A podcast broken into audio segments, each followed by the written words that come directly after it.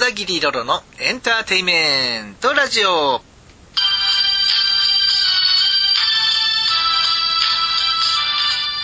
昼間聞いてる人はこんにちは。夜聞いてる人はこんばんは。小田切ロロです。一週間のご無沙汰皆さんいかがお過ごしでしたか？いやー、寒いっつか、あの、今週ね、風がビュンビュンビュンビュン吹いて、体感温度がまあ寒い寒い寒い日々が続いております。私もね、仕事で外に出てることが非常に多いんですが、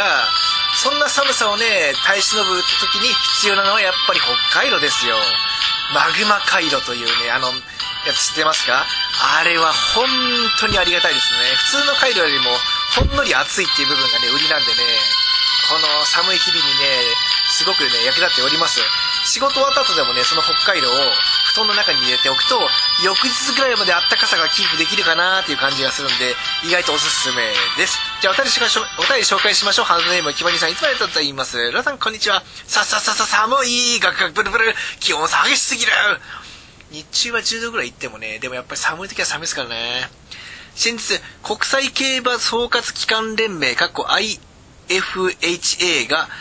ロンドンでの2020年のロンジンロレーシングアワードセレモニーを開催し、神々だな。そこでワールドベストレースフォースとワールドベストレースを発表しましたね。このワールドベストレースにジャパンカップが選ばれたということで、2月3日の東京競馬場の11レースの名称が、ジャパンカップ2023年ロンジン、ロンジンワールドベストレース受賞記念に変更になるそうです。長まあ、略して、うん、ジロベでいいか、ジロベ。うんそこで今年のジャパンカップ外国参戦はどうなると思いますか？個人的には予想つかないのさんはどう思いますか？それはまたお便りします。まあ、寄りつかなくなるんじゃないの？うん。やっぱイクイノックスっていう化け物が前にいたから、それでさらにリバティアイランドまだいるでしょ？そう考えると、ジャパンカップに来る外交馬がより減るんじゃないかと思います。日本に行って賞金高くてもあれじゃ勝てねえよっていうことになるとね、あの、やっぱり外国馬は来ませんよね。まあでも、出て、出るだけで1000万もらえるっていうその部分考えると、まあ一応出しとこうかな、JRA の顔を立てようかなっていうオブライエン級者なんかはあるんじゃないかなと思います。まあさすがにね、勝ち負けになる馬が来るかって言われるとまた微妙なとこですからね。うん。PS 大相撲初場所優勝も絞られてきましたね。照ノ富士がここまで持つとは想像してませんでした。俺僕もね、途中で休場するんじゃないかなと思ったんだけど、今日も勝ってね、今、11勝2敗が3人いますからね。そして、キリワレラが霧島もね、いるんでね、ここはぜひ霧島に勝ってもらいたいところですね。照ノ富士と霧島の優勝争いなんていうのを見たいです。もちろん琴ノ若も、まあファイトファイトって気持ちはありますけどね。期待した遠藤がね、全然もう負け越してますからね。どういうこっちゃね、お前。石川県出身だったらもうちょっと決まりやーとは思ったりします。ところで、山崎パンが相撲協会とコラボして、宮城野部屋鶏ちゃんこ鍋風味ランチパック、柴田山スイーツ親方のカスタードクリームボール、大栄正関おすすめのホイップクリームロール、若元春おすすめの卵パンの4種類が期間限定で発売されていますが見たことありますか？カスタードクリームボールはクリームパンでした。以上。これね、宮城野部屋鶏ちゃんこ風み、あ鶏ちゃんこ鍋風味ランチパックは僕食べました。あのね、ランチパックにすしてどうすんのっていう。まあ、美味しいには美味しいですけど、うん、それだったら普通にちゃんこ鍋あったかいの食いたいですねっていう。だって、鶏ちゃんこ鍋を、まあ、これ焼いて食ったらまた違って、温めて食ったらまた変わってくるのかなって言いますけど、普通に食うと、まあ、冷たいんで、冷たい鶏の肉が入ったランチパックっていう感じなんで、微妙です。なので、これ食べる時があったら、焼かなきゃダメだね。焼く。焼き色つけて食えばまた変わってくるんじゃないかなと思います。この柴田山スイーツカスタードクリームボールって見てないんですけど、これちょっと気になるな。ホイップクリームも、なんか甘、甘々を挟んできたのね。で、若元おすすめの卵パンって言ってますけど、あの、ランチパックに卵は、あの、もう、卵がいるじゃん王道なやつが一番ランチパックの王道中の王道の、それにあえて喧嘩を売るっていうのはどうなんかなと思いますね。うん。カスタードクリームパンはクリームパンでした。あ、クリームボールはクリームパンでした。まあ、クリームパンもね、あの、パンの中ではね、ジャンル微妙なんですよね。まあ、好きなんですよ、僕も。僕、クリームパン好きなんですけど、あの、4つ入ってるやつあるじゃないですかクリームパンであいつが王道すぎてやっぱりこれもね付け入る隙がないと思うんですよね美味しいクリームパンで勝負するって言ってもやっぱりそのあの4個入りのクリームパンが圧倒的すぎるんでね。需要人気がね、うん、そう考えるとねやっぱクリームカスタードクリームとかで勝負しても勝てませんよ、まあ、甘い系のパンもねもう正直出尽くされてる感があるからあの勝負したところでやっぱり期間限定っていう部分ですぐ消えちゃうってこと考えるとあんまり強くないですよねもうそういうね、あの、菓子パン関係ってのは、まあ、正直、味が出尽くしてる部分があるんで、今からその新規開拓で、その、新たなジャンル作るっていうのはまた難しいんじゃないかなと思います。だって、甘いパンってもさ、もう、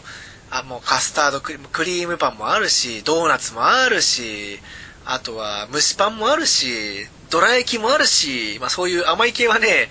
まあ僕好きですよ、すごく。うん。だけどね、もう、もう、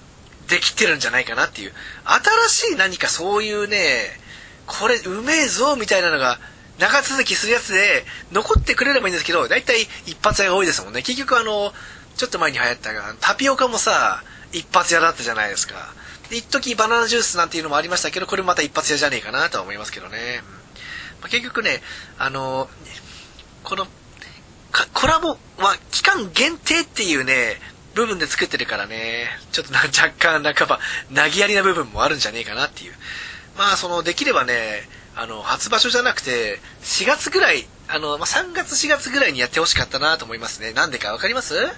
山崎のね、大イベント、毎年の大イベント、山崎春のパン祭りがあるじゃないですか。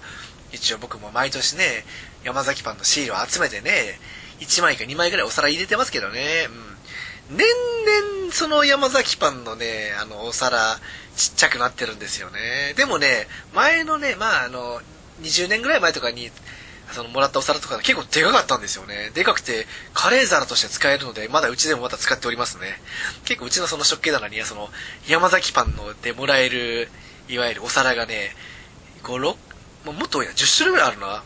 なのでね、その、過去にあの、これあったぞってやつを見ると、あ、これはこの時だったか、あれはこの時だったかっていう感じでね、結構いいんですけど、まあ、最近はね、皿がね、ほんとあの、ちっちゃくなったのがね、気に入らないね。うん。だったら最初から その山崎パンを、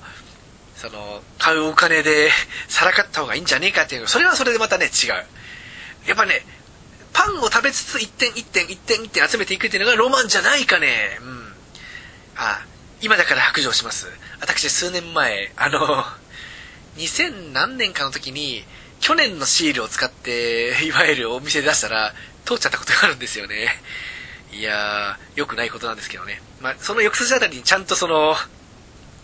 去年のは使えませんよみたいなの書かれたから読まれてるなんて ことは思いましたけどね。うん、とりあえず山崎春のパン祭りの時に、その、コラボ、コラボのその、えーと、なんだっけ、えっと、これは、パン、えー、っと、ランチパックに名前が出てこなかった。やばいな、ランチパックって名前が出てくるのに10秒がかかったよ。あのね、最近ちょっと物忘れがもうぼちぼち出始めたのかなって思いつつ、結構ね、あのちゃんと覚えてるんだなっていうこともあるんでね、まあちょっと頭はフル回転しとかないと、もうわしもね、いい年だからね、ボケちゃうんじゃないかなっていう不安がね、ちょっとずつ出てきましたね。うんまあ、何分ね、もう、ローラジやってもうね、何十年も経ってるんでね、えーと、あと、2年ぐらいしたら、このローラジもね、なんとなんと20周年になるんですよね。信じらんないよね。20周年プラス通算1000回達成ってのもね、まあ遠い未来、遠くはないな、そこまで。まあもう数年以内に入ってきてるんでね、まあできればそれまでちゃんと続けたいなと思っておりますね。うんさあ1月寒さが続いておりますけどね皆さん寒さに対するねあのー、抵抗というのは最初も言いました通り北海道いいですよマグマ回路これをねそうだね寝る前にお布団に1個入れておくだけでだいぶ変わってきますからそうすれば快眠になるってこと間違いなしです。それではまた来週の金曜日にお会いしましょう。お相手は小田切ロでした。バイバイ。See you next week それでも寒かったらもう空調つけるしかないんだけど今年は空調つけないっていうわけわからんルールを勝手に決めてるんでできればこれで頑張ります風邪ひかないようにね